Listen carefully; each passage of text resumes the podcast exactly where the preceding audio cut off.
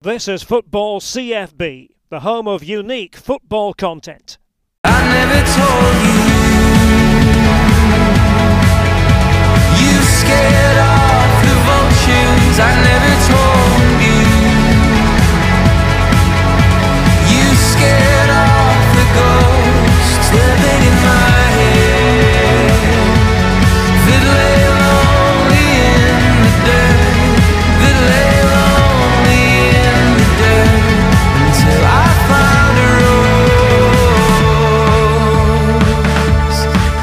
I'm joined on Football CFB today by Jamie Hoyland, a, a, a man who's been around English football with Man City, Bury, Sheffield United, Burnley, Scarborough, amongst a few others as well. Thanks for joining me, Jamie. It's my pleasure, Callum. Yeah, I'm looking forward to it. I want to start by talking about Bury Football Club because we all know the circumstances last year. You appeared on the radio um, as well towards the what we think is the demise of the club. I know there's been recent reports that say there could still be hope there. Just how gutting was that news last year about Bury when it came through for yourself, having played at the club? Um, very, to be honest, because I didn't think it was going to happen. You know, there's a lot of talk about it. There's there's been a lot of talk about a lot of clubs going out of business, and they never have. Um, and Bury, close to my heart, even though I started at Man City, I went to Bury to learn to be a professional footballer under Martin Dobson. I know that sounds silly, but I played men's football there, and that set me on my journey again to to get where I, where I eventually was in football. So, as much as I didn't earn much money there, I didn't, but I learned playing in front of the crowds and and, and everything about it. My kids were born there in Bury. I, I still live around the area, even though I'm a, I'm a Sheffield lad. I've, I moved over here, um, and it, it was such a close knit close knit place. I mean, even when I was going back scouting last season, a lot of the people who worked there when I I played there were still at the club, still working and and getting on with it. And that's the sort of club it was. Unfortunately, mis mis misrun, mismanaged, and um, a tragedy when when that happened that night. I, in fact, I, it brought a tear to my eye. I must admit when it said that they'd, they'd gone out of the league because I just couldn't believe it. What was it like playing at Gigg Lane? Because as a ground, I just hope the Phoenix Club can get access to the ground at some point if that's the route to go down because Well- it's just a great venue. Well, I can tell you, Cal, when I played, obviously I was a young player and you could walk round. So first half you could stand behind the net, and second half you could walk all the way round to the side to more or less round the other side, not behind the goal. Because that, so you, when I first started, I got abused both sides of the ground. so first half they used to give me stick, and then second half I used to walk other way and uh, give me stick there. But actually the pitch was the one of the best in England. And we had a manager called Martin Dobson, who was a legend and my mentor and everything. I go back with Dobbo a long way, and and he wanted us to play football. And the pitch then, I mean, to believe it or not, the day I started at the club, Michael Curtis, who's the groundsman now, started his apprenticeship at 16 year old. So he goes back, and and the pitch was like a bowling green. It was unbelievable to play football. And it was it was brilliant. And it was a great place to like i said to be a footballer because you could hear everything. All the stick you got. So you had to have big broad shoulders uh, take it and and and it learnt you about it. I mean great times as well when it was full if we got 6000 there sometimes for the big games it used to be a great atmosphere the lights as well when i played there were the worst ever so we'd play some teams in the cup. QPR I remember playing one night, and they were top of the old First Division. And they had Terry Fenwick, Paul Parker, Les Ferdinand, David Seaman in goal, and we beat them one 0 But they couldn't see a thing. It was that dark with, it, with, the, with the lights. We managed to we managed to beat them. But it, like I say, it was a fantastic learning curve playing there, and and something which is always always will be close to my heart. Something I want to ask you about before we come to Martin Dobson and his impact in your career is is Neville Neville. I mean, did you come into any contact with him during your time there? Oh yeah, well it's funny because obviously Nev was there, uh, larger than life character, and we, we, we couldn't believe his name was Neville Neville. To be honest, you know, I mean, calling your son Neville Neville. I mean, where did that come from? But so we used to have a great laugh with Nev, um, and then he had two sons, Phil and Gary, who used to come to all the matches. And even at a young age, I used to be. I wanted. I always knew I wanted to be a coach because on the field I had to tell people what to do because I couldn't run that quick. So I had to get them to do stuff for me. And I used to go and coach Bury, like Bury Juniors, not Bury like the town team, but a team called Bury Juniors on a Friday night. And Gary and Phil in a in a hall somewhere in Bury, and Gary and Phil used to be there and and joining in and everything. So I've known them for a long time. Known the Neville family. Tracy used to be a waitress at the games on a on a on a on a uh, Saturday, like she were probably about 13, 14 then. Tracy, obviously, um, Jill, the mum was a secretary, and they were Bury Football Club. Um, so yeah, yeah, Nev, Nev, was great. Nev was a, a, a larger than life character, and uh, you know, God rest his soul now. Before we come to your time at Bury and talk about it more in depth, I wanted to start with that, as I say, because of the situation and around the club. And I think it's important to, to highlight just how much the club meant to former players like yourself and the fans. But to rewind, if we can, you came through at Manchester City in the 1980s, slightly different to the juggernaut that Manchester City are globally now. But what was it like? Ah, absolutely. The, I mean, I'm a Sheffield lad. Obviously, we'll talk about Sheffield United, I think, later on. But my dad had played then. It was I, I couldn't sign for Sheffield United because I was going to be compared with my dad. So who was the best place to go to? And I went all over the place. I nearly signed for Chelsea, but the Hyde, Bar, Hyde Park bomb where the where it blew up down there, my mum said you're not going to London, so that was off. And then I went round a few Forest, Leeds, Everton, and then Man City just had this feeling about it that it was just unbelievable. Ken Barnes was chief scout. There was a bloke, Ted Davis, who unfortunately Ted just passed away in the last couple of weeks, not with coronavirus, another thing, who just made you feel absolutely like this is the club for you. There was me, John Beresford, my best mate, still Paul Simpson. We came through together and it was just a, a fantastic time, just brilliant. We had Tony Book, Glyn Pardoe, who were two legends who, wow, they did not put you through it, especially Bucky, and still the best players when they joined in at their age. They were they were unbelievable and it just had that thing. I mean, still, I know it's not the juggernaut in terms of it, but it still had the fan base, and it was just. Uh, I was lucky enough. I only played three games. Lucky enough to make my debut at 17 and score, and that's another thing which, you know, Man City fans still remember me, and I only played three games, and you know, it's a nice thing, and I, I, it's great that I managed to start my career there, and uh, I'll always be grateful for City as well.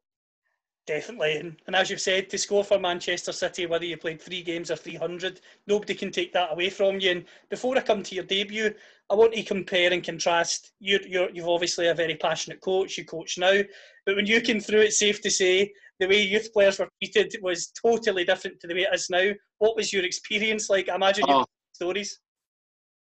Um, well, it's funny because you, like now it's completely different. You played for your town team, you played for your Sunday team, and then you got scouted. And I went to City in the school holidays, and I went other places, and then I signed there, and we had John Ryan, who was a fullback from Norwich, with John Bond, and then John Bond left. Rhino was brilliant, he, he, and then Bucky dropped down. Now he's the hardest man taskmaster I've ever had in my life. If he walked in now while we are having this, I'd, I'd be like, I'd, the hairs had gone back of my neck with Tony because he was unbelievable. Even if you played well, it didn't matter. You got hammered, and um, we never had a day. I can't remember a day's coaching. I, it was just all keep ball, two touch all the time. We never did any set pieces. We had a bit of crossing and finishing, and a bit with the centre halves. And his his philosophy was well. I mean, if you said to Bucky what's philosophy, he wouldn't even know what it meant. But that's the the buzzword now. It was all about, you know, you learnt by playing and you had to be mentally strong. And I'm sure some of the lads now, you know, um, we, we look back on it, me and Paul Simpson talking about all the time, and you just think they were horrible to you, that, but actually, they made me have a, a great career. And so Simo by learning the tough way. Yeah, all right, people say probably wrong what they did and how they treated you, but it's a tough old game, football and you have to be mentally tr- mentally tough because there's a lot of there's a lot of downs as well as a few ups in a lot of people's careers, and they made us they made us good human beings as well. You you you respected everything you did. We had to clean all the dressing rooms, and if Bucky came down at four o'clock, and he'd run his finger across some uh, sill, a door sill, a window sill, if there were bits of dust, he'd go back upstairs and say, "See you at six o'clock," and you had to like tidy up again for another two hours. But you did it, and you made sure you did your jobs right off the field, and made you sure you did your jobs right on it. And as a team, we didn't realise it at that. But if somebody was slacking, not doing the jobs off it, you had to pull. You made sure they did it. So on a Saturday, it was easy to do that as well. Is that something you think's went out the game now in the sense that the academy? I know obviously maybe not going back to the levels of extremes Yeah. from, years Yeah. ago, but that idea of from a very young age you're pulling your teammates together. uh, Do you feel Yeah. that it's more individual uh, individualised now? Yeah, definitely. Yeah, yeah, yeah, yeah. It's all about the indi- and listen. Then it was like there were individual players. We all had to play well to get the ball to Paul Simpson on the left wing, who, who'd put it across and, and stuff like that. We all work together to do that. Um, but now a lot of kids just think about themselves, full stop. And unfortunately, football, you can't be one person. There's eleven of you, and I think a lot, a lot that, and also a lot don't realise, don't appreciate what they've got a lot of kids are go, going to academies from five years old. By the time they sign at 16 to come in, it's all it's it's all done. It's they've seen everything. Yeah, they've had the nice kit, the nice pitch. When I when I signed at 16, Man City, I was going out. It was like coming to Disney World. To be in dressing rooms and go to training pitch and see the first team. It was like wow. All I want to do is get in that first team dressing room and train with them, or get on that pitch to train with them, and not take anything for granted. I think that's gone out a way of it. Is it a good thing? Is it a bad thing? I don't know. People will argue both ways. Uh, I know I'd, I'd do it, but then they, you know, I, I did do it as a coach, but um, that that's changed a lot now. It has changed a lot, but something that really interests me about yourself, Jamie, is the fact that you mentioned you make your debut at 17. What was it like when you started just training with the first team? Because I imagine as a young kid, it's is it nerve wracking getting in at first, or do you back Yeah. yourself? Well, I never did back myself. Even when I got my moves later on in my career to Sheffield, I didn't think I were good enough.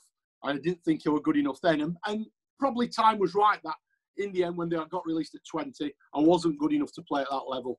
So it was always that I wasn't a cocky, arrogant sort of person. I was like, whoa, wow, what am I doing here? I'll try and get on with it and do my best. So, um, but it was amazing when when you'd get the call over and go and train with with with the players that were over there. You know, Asa Asa Hartford was around at the time, and what a what an absolute brilliant, not just a player but a gentleman, and how he made you feel and talk to you and stuff like that. Just just little things what you remember about some of the senior players and how, how good they were. They demanded off you, but they only demanded because they saw potential in you and they wanted you to reach that. What do you remember about your debut and when you're named in, in a squad? Just just describe that feeling as a young player at 17. Um, well, a long time ago, but uh, like I say again, like Disney World, it's just like wow. I'm, I'm first this is just like naming the like everything about it. They, they call your name out, and then when I mean, listen, my debut when I scored the goal was only in the cut like what's called now is it the Carabao Cup, which was whatever I think the Milk Cup then or something like that, and against Torquay. Derek Parlane and Jim Tolmie were two Scottish centre forwards. Derek, another absolute gentleman. He'd scored an hat trick and they brought him off. And I went on for the last 10 minutes. And I was just ran around and like, wow, this is brilliant. We're 5 0 up. And Paul Power had a shot from about 25 yards. Goalkeeper spilled it. And I'm there five yards away. And I've knocked it in. And, and you don't. You don't know what to do. You've never scored it first team, and I, I just remember jumping up, and they were picturing the Daily Mirror the the, the the Highland Fling, the Highland Fling they called it, or Highland Fling, and jumping up in the air, and and and you're thinking, wow, this is amazing, and you know, I mean, a few old City books now where there's a picture of me, Derek, and Jim, goal scorers on the night, sat there in our towels and like that, and with Billy McNeill, and it was just amazing. I, I, if I could still remember walking out of the main road, then the old main road, and my mum and dad waiting for me and everything and it was just like wow, it was just just an amazing feeling. It didn't matter who you'd scored against. I'd, I'd played and I'd scored on my debut, which you know is is is a one thing what I can't take away from me really. No, absolutely not. And as I say, whether you play 300 games for Man City or three, the fact you scored in your debut for the club can never be taken away from you. And you were there until um, 85, 86. And I'm interested to know, was was it your choice to move on, or the clubs, or? No, no. I um, I'd had a few injuries. I'd, I'd then made me I'd made me full debut against Derby, and then end of the season, the season we were going up, Billy McNeil brought me back in. He made me actually a centre half. I'd been playing centre forward in Caesar, big Caesar, so that I could play centre half, and it was the easiest position in the world for me. It was brilliant. But then they had a they had a um, injury crisis near end of the season, about three or four games to go, and against Oldham, and he put me in up front, and I got a shocking tackle live on the ta- uh, well, not live, but it was the Sunday game.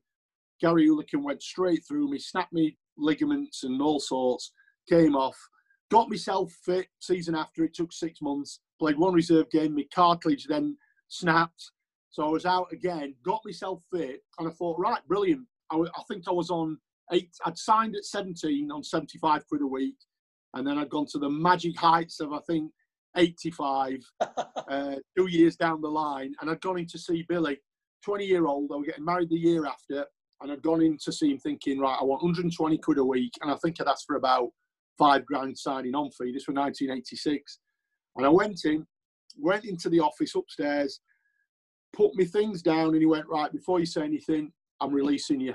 He said, we've signed Nigel Johnson from Rotherham. Mark Lillis is coming in. Um, was it Mark Lillis or something? And he went, I'm releasing you. Thanks for everything you've done. You've been here since you were 15 year old. You signed schoolboy, but we're releasing you. We're going to let you go. Thank you. And that was it. And I just, I remember walking out. Sorry. no, on you go. And I remember just walking out and thinking, wow, I, I, I just couldn't believe it. I was like walking on, I suppose, air. I just, I didn't know where it was or whatever. And I remember going home and ringing my mum and dad, telling Paul Simpson, who I were in Diggs, me Diggs buddy. And it was just like the end of the world for me. And I thought, what, where do I go from here? You mentioned where do you go from from from there, and what was Billy McNeill like as a coach? Was he a hands-on coach? Uh, Caesar, he weren't really a coach as such. No, he would. have.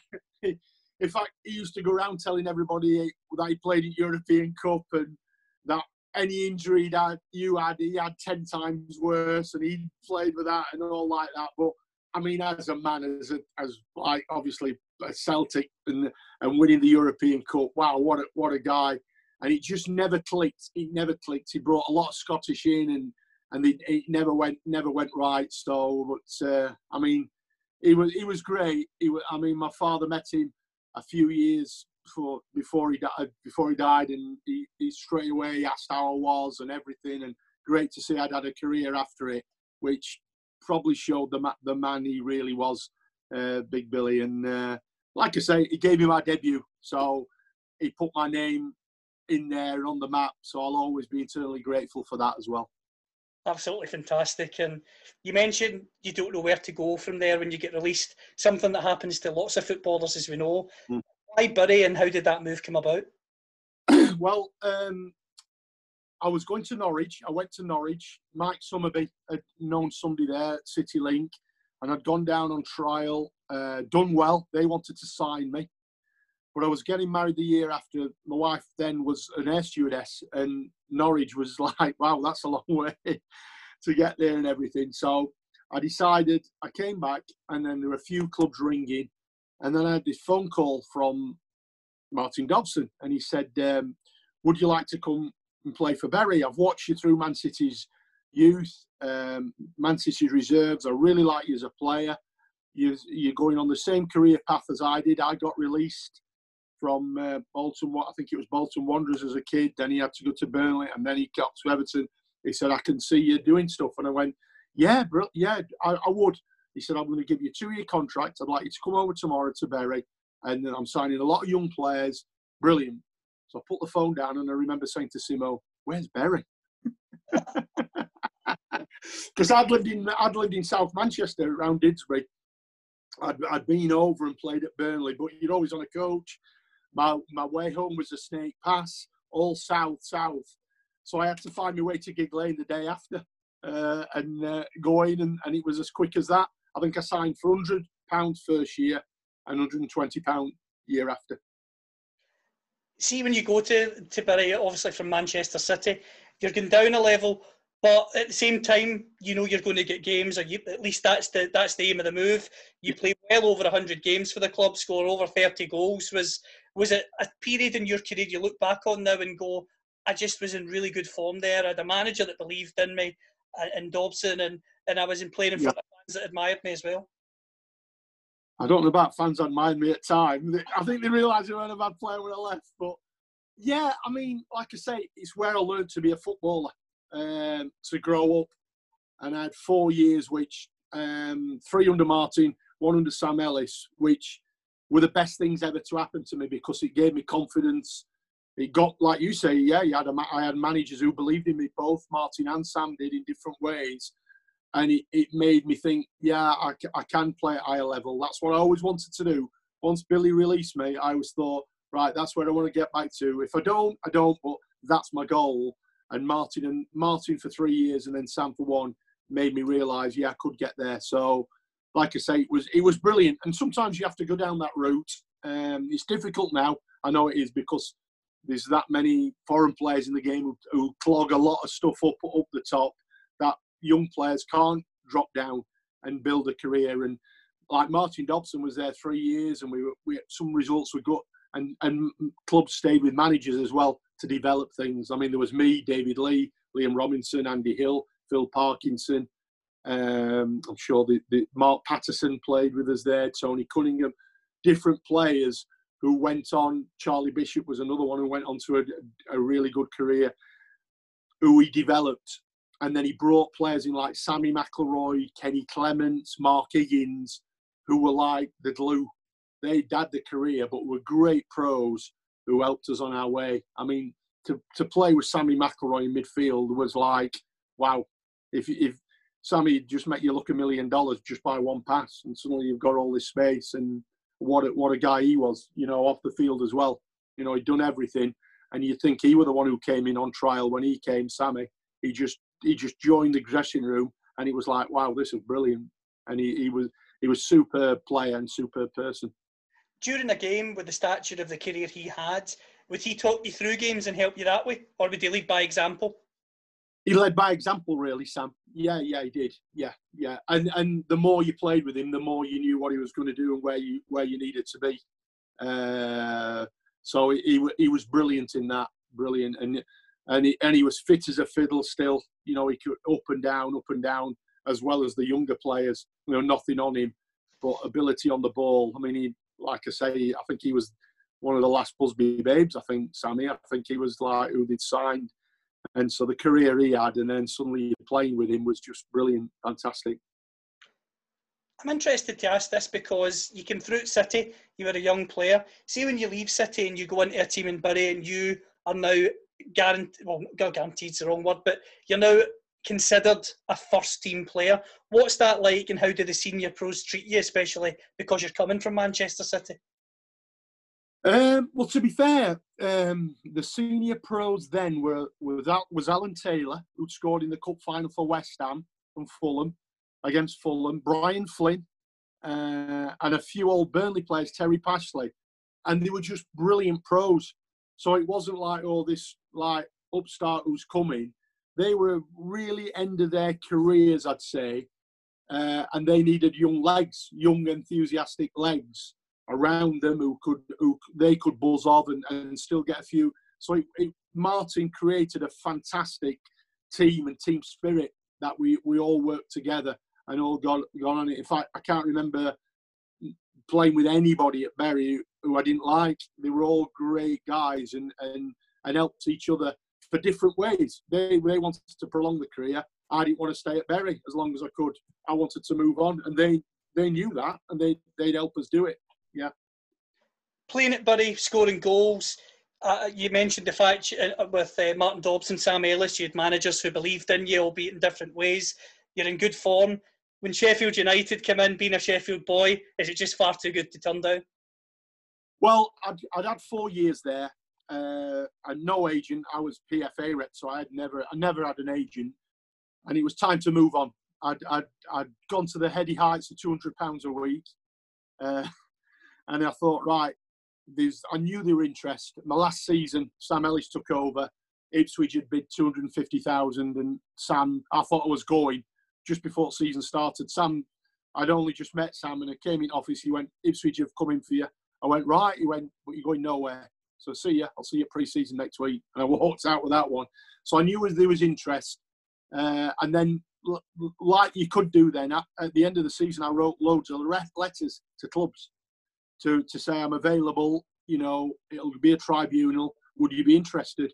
And it's amazing. You get letters back. Sir Alex Ferguson wrote back because obviously we, we, we'd played Man U and he used to come quite a lot to Bury saying, obviously we've got players, but you'll you'll be okay. You're gonna you'll you'll move on and all like that, which was a lovely thing. And then I had phone calls and Wolves rang me. Uh, Graham Turner and said, "Could we meet?" Great Barr Services. I said, "Yeah, no problem." So I went there. Obviously, I run two hundred pounds a week. We're having talks, and he went, "Right, what would you like?" I said, "I haven't got a clue," as you do. Like, and he went, "Well, what about this?" And he wrote some figures down on a on a bar mat passed them to me. And so this is how I know I could never play poker in my life because I just went, wow, like, oh my gosh, they're unbelievable.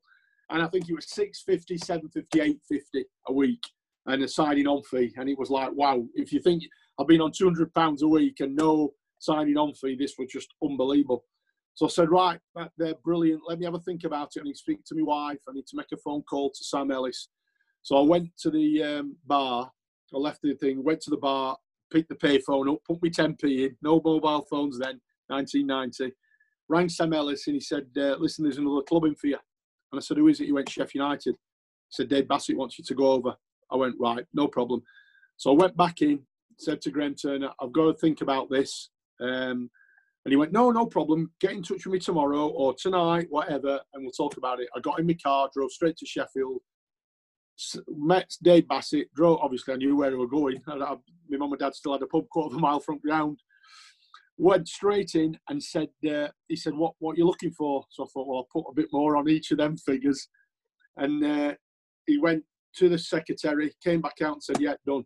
And I'd signed, I'd, I agreed within two or three minutes of walking in Bramall Lane. That's incredible. Bassett's a big character. What was he like to deal with?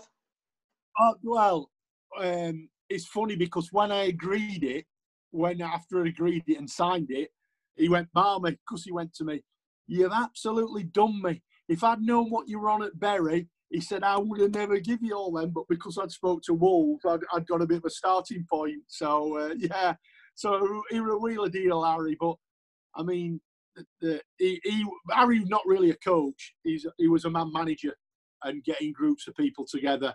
Like you know, the dog and duck. They pulled together and make him a good team, and that's what we were. You know, we, we, we had some characters, and it was just unbelievable. But for me to sign for Sheffield United, I mean, Wolves kept coming back and offering me, I mean, not hundreds more, thousands more all the time. And I, I, they could offer me anything, but I was going to play for Sheffield United. So that, that was it, end of story.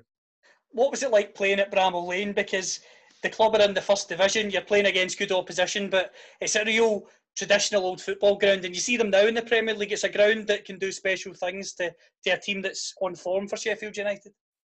Yeah, I mean, what were it like playing? A lot of pressure because my dad played there, or my family, my friends. I've grown up a Blade. I'd been a ball boy there, you know.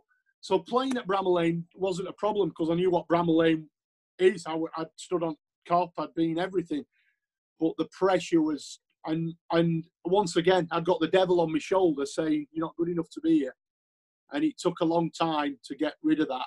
Um, and it was a different style of football as well what, from what I was used to. You know, Harry was get it in the corners, we'll have long throws and all like that. I was get it down, play. So a lot of the time the ball didn't see me, and a lot of the fans they still do so. I used to go missing in game. I never saw ball. I, I weren't used to second ball and stuff, so it was it was hard, but I mean, I'd never ever missed those four years of my life playing for Sheffield United and playing, like you said, first division then as it was Premier League then, just to play and, and some of the experience and the games I played in was just unbelievable because uh, I was playing as a fan as well as a player. See, when you're playing as a fan as well as a player, does it add more pressure to your performance? Um, no, it probably adds a bit more aggression. you know, we had four of us. There was me, Mitch Ward, Dean Whitehouse, and Carl Bradshaw, who were all Sheffield lads, all blades playing for Sheffield United. So, you know, it was just wow. You know, you, you're playing for those, whatever it was, 25,000 watching, you're playing for them. So it, it meant a lot because you're always good. You're always going to get stake, you know, if you lose. And I mean, I used to play my early time there. I used to play, and my mum and dad used to have a pub quarter of a mile from the ground, the Sheldon. So I was living there at the time because we hadn't got a house yet um, and sorted. So I was living there. So after a game on a Saturday, I'd go back to my dad's before he opened up.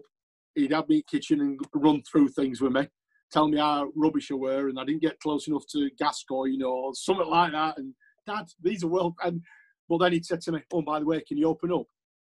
And I'd I'd open up. I'd be pulling pints for fans who just watch me playing in Premier League First Division, and they'd be giving me steak, like good steak sort of thing. But I'd, I'd be pulling pints at, at half past six, seven o'clock after I just played in Premier League.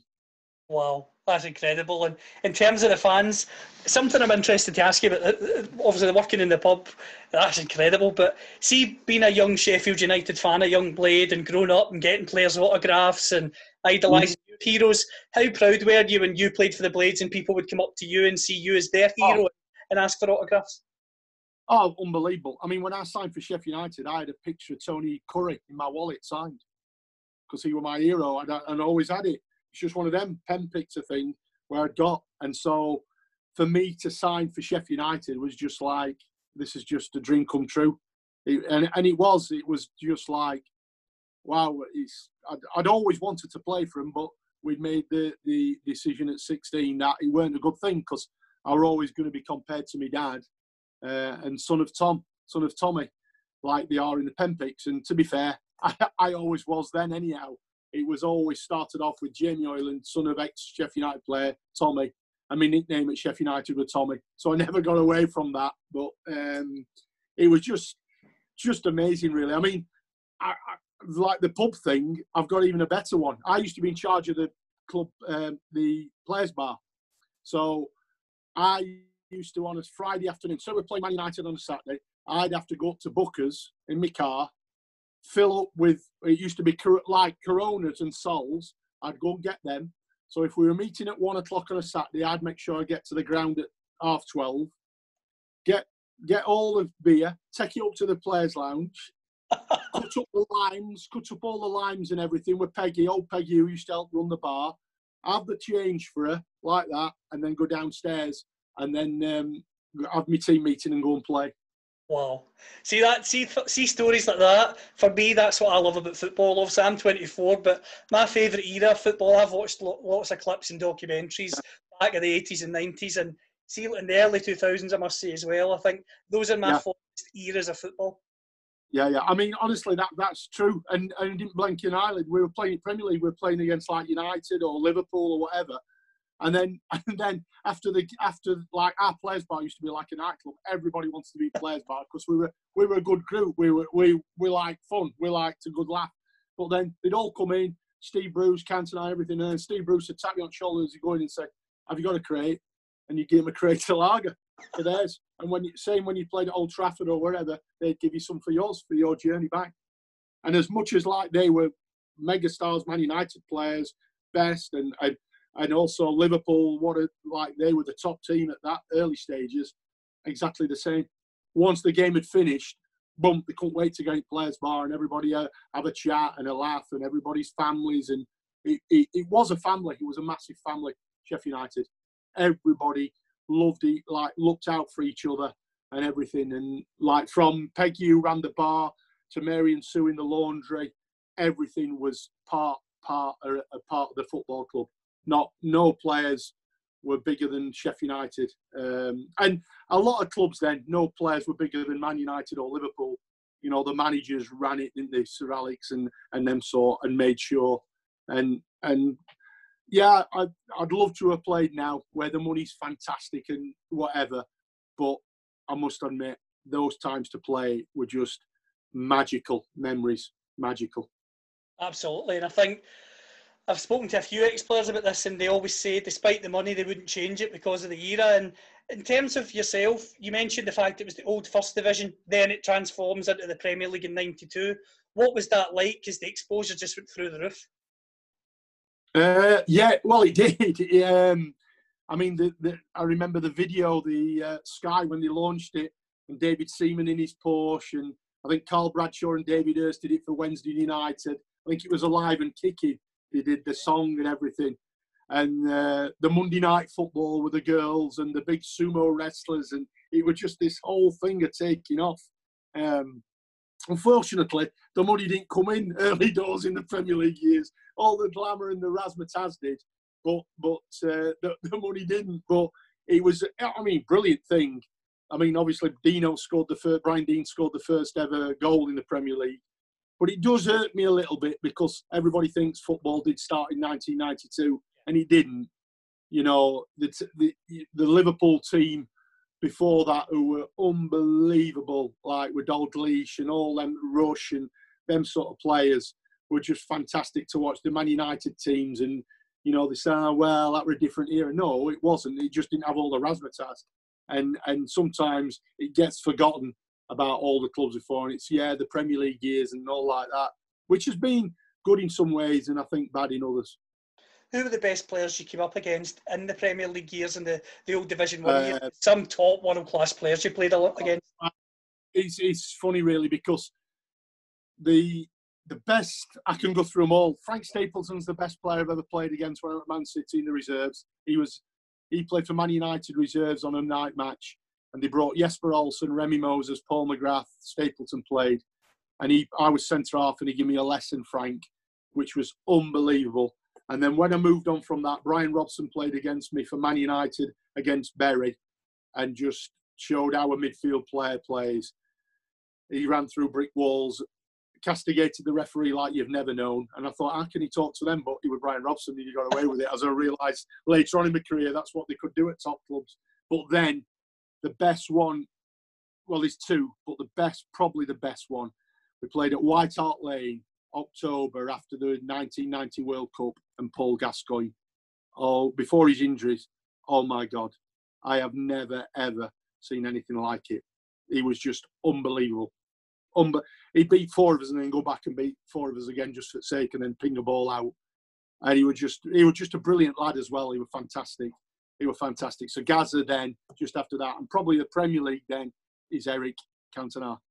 Just unbelievable, unbelievable.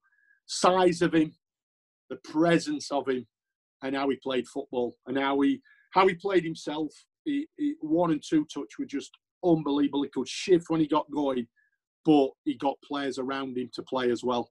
And like you know, players who were just coming through then to must have been to play with Cantona. Cantona must have been like, wow, you've got you've got a nightclub bouncer who, who's a who's a world class footballer playing in your team, and he just he just had that aura and that respect about him. He was brilliant, brilliant.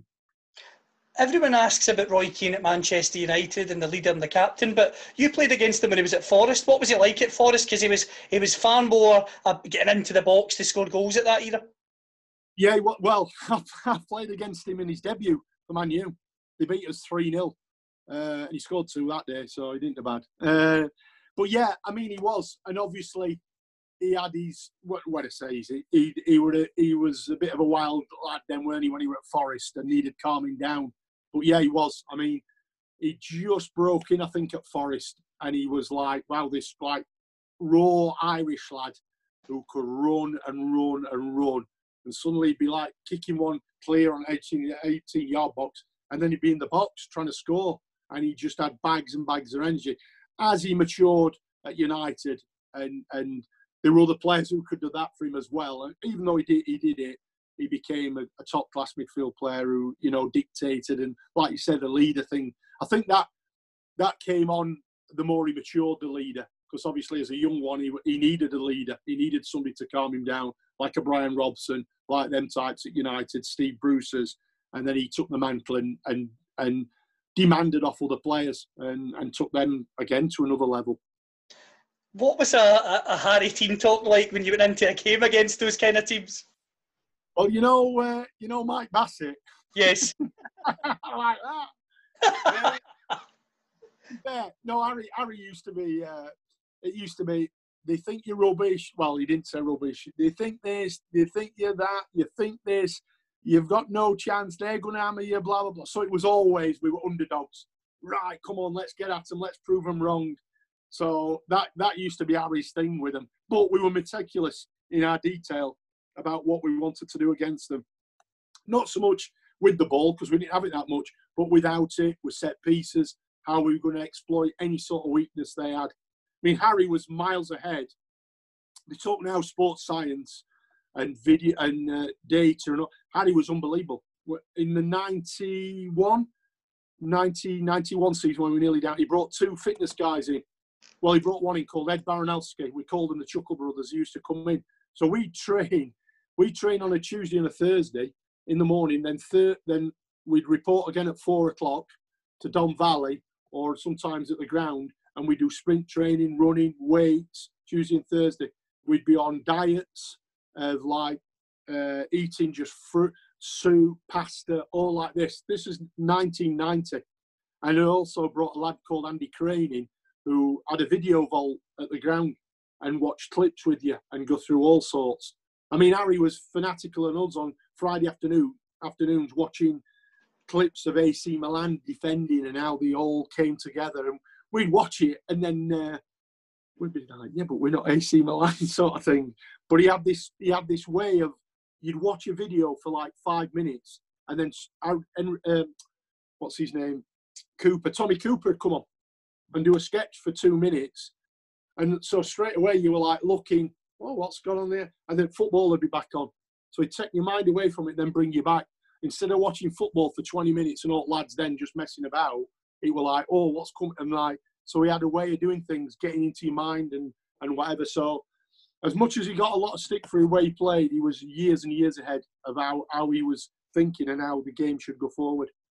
I've got to ask you the obvious question as a boy who'd played, scoring at Bramall Lane, describe the feeling. yeah, un- unbelievable. But I mean, it's it's one of them when you score it and that that roar, uh, we're just like wow. And and luckily I, I did it. I did it in some important games like Man United in the cup. Even though I did it with my arm, it don't matter. VAR, VAR would have disallowed it now, but it didn't then. And to beat to beat them, to beat Man United that day uh, was just unbelievable. And it, when I watch the highlights of that game, I still get like goosebumps watching it and, and the, the whole crowd in, in it. And I think not even scoring, just being in a winning team for Sheffield United and, and somebody else scoring was just unbelievable because I'd celebrated many, many goals as a supporter. So to be on the pitch and be able to do it and, and if you see the goals we score and I'm always there jumping about and, and going crazy because to me it, it was just brilliant being a blade. Absolutely. Playing for your boyhood club is something that, as a football fan, we can only dream of, and, and you achieved that yeah. dream, which is absolutely yeah. amazing. You go on loan near the end of your time at United to Bristol City. What was that loan spell like?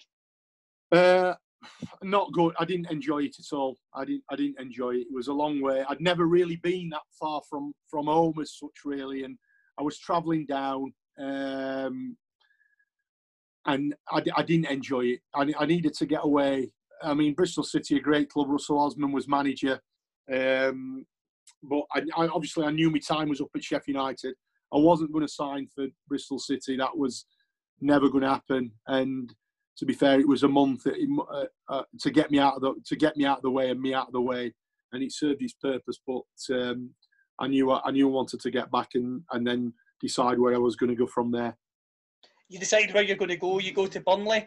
Now, during your time at Burnley, you've got three managers, real full time managers as such Jimmy Mullen, Adrian Heath, and Chris Waddle, of all people. What were they like and how did they differ as coaches? uh, I mean, Jimmy, Jimmy was passionate, uh, being at Burnley all the time. Um, you know, the, uh, he, he, he, was crackers. Sometimes Jimmy had, had named 13 players uh, he'd get names wrong. He'd do all sorts, but he was just passionate about about the club. And unfortunately, we couldn't stay up the, the the the season I went there.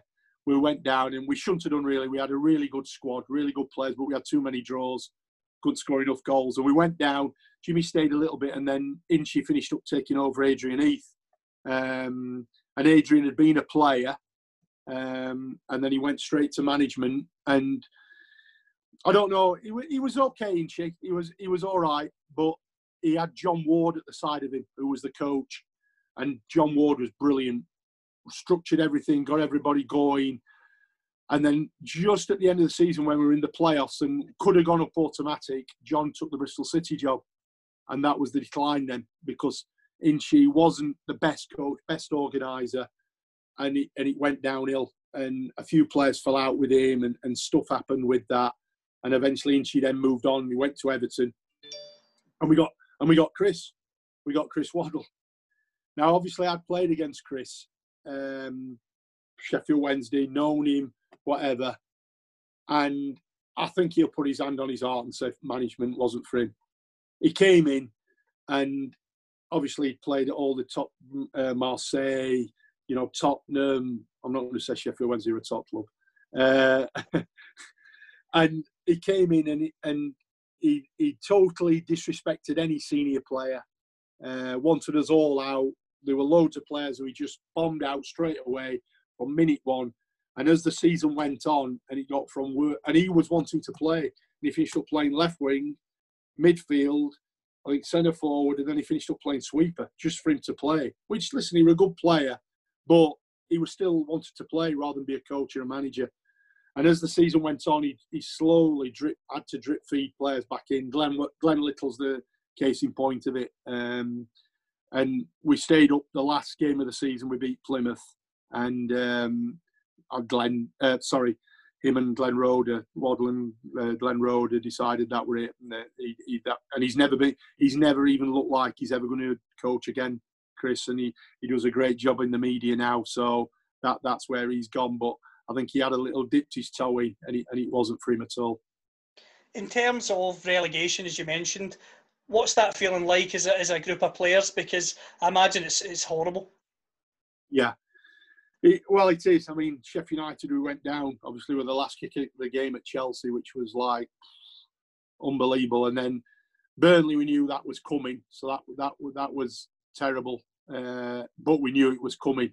And as a group of players, you know there's going to be changes. Then once you've got a relegation, whether it's the manager, whether it's certain players, whether it's whatever, there's going to be change. And then once there's change, are you part of it? Are you not part of it? And it and it can affect your not just your career, your, your life as well, because you have, you might have to move, you might have to with your kids and everything. So relegation's part and parcel of the game, but but not the nicest, not the the worst thing actually in football. Who were the big characters at Burnley? I've recently interviewed Steve Davis, and and he's a big character. Yeah, yeah. Well, Steve was. I mean, I was lucky enough to play with Steve before he moved on, and uh, we became great friends really from it. Really, really good friends, and we had him. We had uh, Ted McMinn. Uh, uh, Ted was a real character, unbelievable. Like, however, he were a footballer with those legs, I'll never know. But he, he could take he could take defenders apart. By I don't think he knew how he did it sometimes, Ted. But he was great in the dressing room, unbelievable. And if you didn't stand up for yourself, he'd just oin you and oin you and oin you, Ted, all the time. We had Peter Swan, um, who was an, who was another crackpot. Um, but we had we had diff- we had different ones. We had like um, we had quite an oldish sort of um, team at Burnley. So we had like Gary Parkinson at right back, him and Steve Thompson, midfield player. They used to just be at each other all the time. They were like two bloody uh, two old deers at each other, and it was just brilliant to watch them. We had David Eyres, who was never wrong as he used to like always always right and everything, but brilliant player. And we just used to have a like I said there, it, it was another place where they were they were a great group of lads, and I think it were uh, like Burnley. I signed there because very similar to Sheffield United, passionate place, the supporters, you know, and if they can see you doing, you know, giving it everything, because of the, the town and what it is, that's what it's about, hard working, you know, industrial place, Burnley, where you if they see that, that's what they're happy with. and we had a group of players, majority who do that. And we had, we, I mean, I, I four years there. I absolutely love Burnley. I still live round round uh, Burnley now, in Rawtenstall, and it's a great thing. I, I get stick off Burnley fans obviously now because they're in Premier League, and I never played for Burnley Premier League, and blah blah blah. But they, you know, I'm glad for them because it's brilliant that they're in there, and to be holding their own is, superb. It just shows you how, you know, a little bit of team spirit. I mean, Sean's done it now. Sean's that sort of manager. He gets a group of players and gets every every ounce out of them, and that's that's that's what you get um, playing there. But yeah, I mean, character-wise, there, there, there was. Uh, I suppose I were a bit of a character in the dressing room. I, were, I was the uh, old Ed. I used to keep it all all nice and safe. in terms of Burnley, what's it like playing at Turf Moor? Because in your career, you think Gigg Lane, iconic venue, the old Maine Road, um, Bramall Lane, Turf Moor. You played at some of the, the real old school, hard yeah. football grounds. Yeah, I mean, Burnley, when I went there, they had the long side as well. That was still up and running, you know, that down there, which was superb. You know, we were in Championship when I went there, or whatever it was then. And and he is, he's, he's like I say, the passionate, the passionate. So if you're not doing well, they'll let you know. so, but if they've got that buzz off you, um, if they get the buzz off the team, you get the buzz off the supporters, and then it becomes an electric place. And as an opposing player going there, it can be difficult because they're right on top of you. Um, and once once they get that Turf Moor, you know, atmosphere, it's fantastic. Uh, and like I said, four years there, four brilliant years. I, lo- I love Burnley. It was a great place to go and play football, and I'm honoured. I'm honoured to go there. And I never actually thought of it like that. Like you say, Maine Road is like a, a, a brilliant, iconic place. Gigg Lane is a small one. Bramall Lane, obviously, and then Turf Moor. Yeah, I am. I've been, I've been lucky to have those as my homes. And indeed, and you, you, you have a loan spell at Carlisle before then finishing your senior career with with Scarborough. What was the end of your career like after Burnley? Um, well, I went to Carlisle. I was like Waddle set me up there. Michael Knighton was chairman uh, who nearly bought Man United and who'd uh, seen UFOs. So, so I, like? so I had a great. Actually, I really enjoyed it at Carlisle. I really enjoyed it and a great time. And when I left to come back to Burnley, he, he gave me a letter night and say, if they release you, if they if you get free, we're going to sign you. So obviously they did release me, and I got in touch with him. He went, "Oh no, I can't remember signing that letter." so that, that that went out the window. And then I always wanted to go into coaching. So I was 33 then, um, and I thought was going to get the reserve job at Burnley when Stan came in, Stan Ternent. But that that's another story, and I, didn't. And so it was time for me to move on. And I went to. Um, I was going to sign for Shrewsbury. I'd, I'd, I'd agreed terms. I were on my way to sign, and Mick Wadsworth got in touch with me from Scarborough and said, will you come up two years and be player coach? And I thought, well, that's that's what I want to do. And it's the worst decision in my life. I should have carried on, gone to Shrewsbury. Why? No, Mick, Mick, Mick's an archetypal Yorkshireman. He's not the most happiest in the world, and we were we were going through a bad time, so we weren't the happiest of managers. I didn't get to do much coaching, and it was a nightmare. We didn't get paid our wages for three months, all sorts of stuff, and calamitous. Obviously, we went down with the goalkeeper scoring for Carlisle, the last kick of, kick of the game. And to be fair, that that finished my career. I'd, I'd had enough then. I was 33, um, a few personal stuff going on, and I just thought it's not. It's time to finish on. And really, probably wish now I'd carried on and signed for Jake King at Shrewsbury and just carried on and not gone back up the A1 towards um, Scarborough. But listen, that's that's life, and that's 20 odd years ago now um, and it's it's what you do into. Well, as you say, it is what it is. But see, at the time, reflecting on it, did you follow a love with football when it came to retiring yeah. after that? Yeah, exactly. And that's, Callum, to be honest, um, we used to go out end of season. Uh, me, my brother-in-law's Alan Kelly, the goalkeeper, um, um, Kevin Gage, who played at Sheffield United, and he's now Burnley's goalkeeping coach for Sheffield United for Billy Mercer. We used to always go for a drink end of season, or more than a drink, and we'd sit and talk football until it took over as the wine. and Gagey had retired. And he said, "Listen, you'll know when it's time to retire." And we all went, "No, we're going to play until wherever, till our legs drop off. We want to do it." And he was spot on. At 33, I, used to love training as much as I used to love playing. I trained like I played. I 100% wanted to give it everything I got. I loved the banter. I loved the dressing room. I loved everything about about football, being part of it. And I went to Scarborough and I fell out of love in a season. I hated the training. I hated. I, di- I didn't want to go training. I didn't want to real the foot the play the playing on the Saturday. I still enjoyed a little bit, but when you knew you weren't going to get paid your wages and and stuff, you just thought I need to get out of this. I need to. And I was 33. I could have gone and played non-league, and I thought no, I need I need to do something else because I'm not going to be able to play it. And if I can't give 100% to something, I'm not going to be any good because I had to be an 100% sort of person. Um, I couldn't turn it off, on and off like a tap. So I turned down money, but I, I thought I can't do it. I'm going to let people down. So I just needed to get out of it. You see, you mentioned, thank you for being very honest with that about getting out of it. What did you do when you retired initially? Well, I, um, I my friend was running the Burnley community scheme. So I finished up being a community coach. So I went from being a professional footballer to uh, 12 and a half grand a year, just doing that.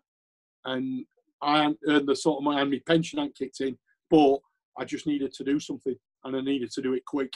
So I just went and coached. When I say coached, I wasn't coaching. I was going to like infant schools, putting cones down, we're playing bean bags and stuff straight away from me, from my football career. But I was doing some, Martin Dobson was academy director at Bolton. So I was running the, I was helping to coach the under 15s, believe it or not, with Frank Stapleton, who was one of the best players I'd ever played against. So it went like that. And I'd always wanted to get in coaching. So I was doing that a couple of nights a week and a Sunday and doing the community scheme. And I got, I got into to doing that to make ends meet and get on with it. But football wasn't for me then to play. And like I say, it was probably a stupid thing to do, but um, I'm that sort of person. When I make my mind up, I'm quite stubborn. I'm a Yorkshireman, and that was it to get. In terms of yourself, you also go on to become an assistant manager at Rochdale. Was that something you enjoyed, or was it frustrating because you wanted to be number one? I, at the time, Simo get, like said that, but he carried on playing. So I finished up like doing the the talks, the half time, and uh, before games, and too much really. I was too young to do that, and not enough experience. And you know, it would have been great if he'd, if I could have been uh, assistant under just in managing it. Like, I was brilliant, great experience. We had a great cup run and stuff like that, but it was probably too much for me at that time. Looking back on it, um, and really, should I have had to go up my own somewhere else? Probably thinking about it, but I didn't then. And the time passed, and as it was, we, I, I think we had a year at it, and then uh, it, it, that went again, another one. So I had to move on from there. You moved on from there. You get involved in the academy structure. You worked in the academy at Preston, and then further down the line at Sheffield United, being a, manager in the academy. Um, did you enjoy academy football, or did you always want to get back to first team somewhere? No, no I, I loved academy football. I loved coaching at Preston. That was unbelievable. I had there was there was Dean, who was the academy manager as such, what they call. He just did that. There was me. There was Nick, who Nick Harrison, who's now the academy manager there, who was like assist, not assistant, but he ran the centre of excellence. And then we had a physio, Matt Barris. It was that. That was it. Three or four of us. And on a Saturday, that's it. One, the, Nick would take me warm ups every morning, and I'd coach every single day. And so I had hands on going back again to when I started on developing players and human beings. And that's what I always thought. The signing here, the signing here at 16, I'm going to try and give them the best two years of their life because not all of them are going to be footballers, but I'm going to make them good human beings. And luckily, we had a great time and we made a lot of them footballers, not always at Preston, a lot still playing around, but also good good young lads and still keep in touch with quite a lot through Facebook and seeing what they're up to. And it's quite scary now actually because they came to me at 16 and now you see them and they've all got kids and they're all married and how time flies. But I love that. it was it was a great time, and unfortunately that came to an end through Peter Ridsdale and Graham Westley. But that you know, and then I made another bad decision because I wanted to go back to Sheffield United and coach the youth team, and within two weeks there, I realised I'd made the worst mistake of my life because Sheffield United weren't Sheffield United. Uh, I was working for an academy who hated the first team, uh, whose first team staff were absolutely top draw. Chris Morgan, Danny Wilson, uh, Billy Dearden, and the academy lads were just they were well they were yeah, they were half of them shouldn't have been working in the academy, but they, they were, and and it was just toxic. And I left there within six months, uh, which was the best decision of my life. I could have left after two weeks, and six months it was actually affecting me, me mentally. You know, driving over every day was just killing me. It was great being on the pitch with the lads, but in the office and and all the politics of an academy was just like, wow, this is ridiculous. So I was glad when that came to an end.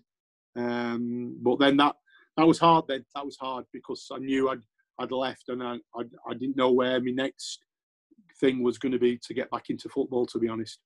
From there, what have you went on to do since? Well, from there, I then I finished up getting five jobs. I um, I finished up coaching in the college and was lucky enough to get involved through Andy Bays at BBC Radio Lancashire and Howard Booth, my friend, who works for uh, Northwest Tonight and finished up doing a few shows on the television. But with Radio Lancashire, finished up doing commentary for three years and covering up. And I love that, doing the commentary, summarising. And through that, bumping into people at matches, I got a job with the FA uh, doing uh, scouting for seniors part time, and uh, which led to me going to the Euros in 2016, having three weeks doing that, which was unbelievable experience. And whatever anybody says about Roy Hodgson, he's the most honourable, um, humility of a man I've ever met. What a top top man he was. He was he made you feel as if you were playing for England, even though you were honorary scouts. He was brilliant. I also, my, my friend who I played with at Bury, Liam Robinson, he's a tree surgeon. So once a week I used to go over and labour for him, doing cutting down tree and pulling all like that. I used to do that just to make ends meet. And then luckily after the 2016 um, Euros, I got a phone call from Dave Unsworth at Everton to see if I wanted to be under 23 scout for them. So I went in 2016 under 23 scout at Everton, and now I'm lead live first team scout. So I go all over the place uh, doing stuff at Everton. Yeah. In terms of the scouting, is that something you've found a real passion for? Well, yeah, I have actually, Callum. And it's one thing when I played, when I coached, I'm never going to be a scout because it's it's just old men with flat caps who want to drink a tea, and I'm not doing being a scout. And from the first match I went to and did my report, I absolutely loved it. I, am passionate about it. I just love it. I think again because I'm a Yorkshireman, I say what I mean. I write what I say. I write it all down. I'm honest in my opinion, and and I, I, um, luckily I, I played at a decent level, coached at a decent level. So you see the game uh, in different ways. And uh, yeah, I love it. I love it, and I've been very lucky. I've I've travelled the world doing it as well. So uh, I met some fantastic people in the scouting network as well. In terms of working at Everton, it must be great. Obviously, the club is, is, is a historic club in, in the country, and with Carlo Ancelotti now, it must be amazing to to work alongside him. Yeah, I must admit, it's. Uh, I mean, you know, when it's a work work alongside him, you see, and I must admit, when he walks down the corridor. Obviously, he's my sort of era, and like what a player he was. And it's like you're like after Carlo Ancelotti, he's Carlo Ancelotti, and you know he's just a he's just a great guy. Um, I, I've read his book about leadership, and this was before he came actually, and how he is, and he's just chilled, he's just calm and about. And you look at some of the players he's dealt with in his career, wow, uh, and and you just think, yeah, the, hopefully it's going to be good times. He's uh, like I say, he's a really good bloke, really no ego or anything, and um, yeah, top man. I wish you all the best for the future, but I'd like to finish with around the quick fire questions. First of all, being best players you played with. Sorry. Best players you played with. Best players I've played with are goalkeeper Alan Kelly, uh, Glyn Hodges, left wing, and Brian Deane, centre forward. Oh, great choices. Best players you've played against? Uh, well, uh, Gaza, Eric Cantona, um, Frank Stapleton, Brian Robson, and probably Ian Wright as well. When, Oh. you, when he oh at Arsenal, Ian Wright and Kevin Campbell together. Oh my gosh, yeah, brilliant, absolutely brilliant. Who would you say was your most underrated teammate? Underrated teammate. Uh, underrated teammate would be Dane Whitehouse at Sheffield United. In in the sense that yeah, Sheffield United fans loved him, Dane, and unfortunately by a bad injury, he, he had to finish early. But he would have gone on to be some player, and I think would have probably left Sheffield United and gone and played in one of the top six clubs. Yeah. Best manager of your career and why? Um, two really. I've got to say two. Martin Dobson because he saw potential in me where I was at my lowest and got that potential out of me. Uh, brilliant on on a coaching sense. He showed me what to do, whatever, and then on a on a sense of team building and team management and team spirit and getting a group of players together has to be Harry Dave Bassett. Unbelievable which I think Chris Wilder takes a lot from him now, actually. Favourite goal you scored during your career? Favourite goal I scored. Um, there's, there's actually it's one what never ever gets shown, uh, but it's one against Crystal Palace at Bramall Lane. I think it was 91. I think would it be 91? No, 90. Yeah, that's uh, winter of 91. Palace, and it's um, an header from edge of box. I've played it out wide. Brandon crosses it, and I know this sounds a bit like you know Robin Robin van Persie when he scored that header in World Cup. It's a bit. My dad said a bit similar to that one. I don't know if it is, but yeah. Uh, everybody says me goal for Bury against Bolton or whatever, but that one, um, I, I enjoyed scoring that one. And when I watch it now, I think how bloody hell did I score that? For those of us that don't know, describe the Sheffield Derby and what it was like. Oh wow! Um, the first ever derby I played in was '91. Um, first derby in the top flight for 21 years. We obviously were bottom of the league. Uh, Sheffield Wednesday were third or fourth. By all accounts, taking bets on how many they'd be up after th- uh, for 30 minutes and blah blah blah. They've got Sheridan, Carlton Palmer, all of them, Warhurst, the lot, Roland Nilsson, Chris Woods, the lot. And when we came out, I have never felt atmosphere at Bramall Lane. It was a Sunday, and it was just electric. And as soon as we kicked off, I knew we were going to win the game because I remember a fracas after about five minutes, and something happened, and all ten of us were in, every single ten. And I saw Roland Nilsson. Roland Nilsson just looked like a rabbit in the headlights, just stared as if to say, "What am I playing in here?" And we we won two 0 uh, and it was the best feeling ever. Um, a few non-football ones for you. Beach holiday or city break? Oh wow! Eesh. I love Italy, so uh, I'd say ooh, City or whatever. Yeah, probably, probably cities now. Yeah, as I've got older, City break. Yeah, yeah. Favourite band? Favorite band. Favorite band. I love all. I love everything. To be honest, I've, my my music selection is. Uh, let's have a look. Who've we got? Who've we got at the moment? Who do I like at the moment? I do like a bit of Oasis. I've got to say, but I Oh. do no, no. Well, Oasis. No, it's come to me. Elbow. I love Elbow.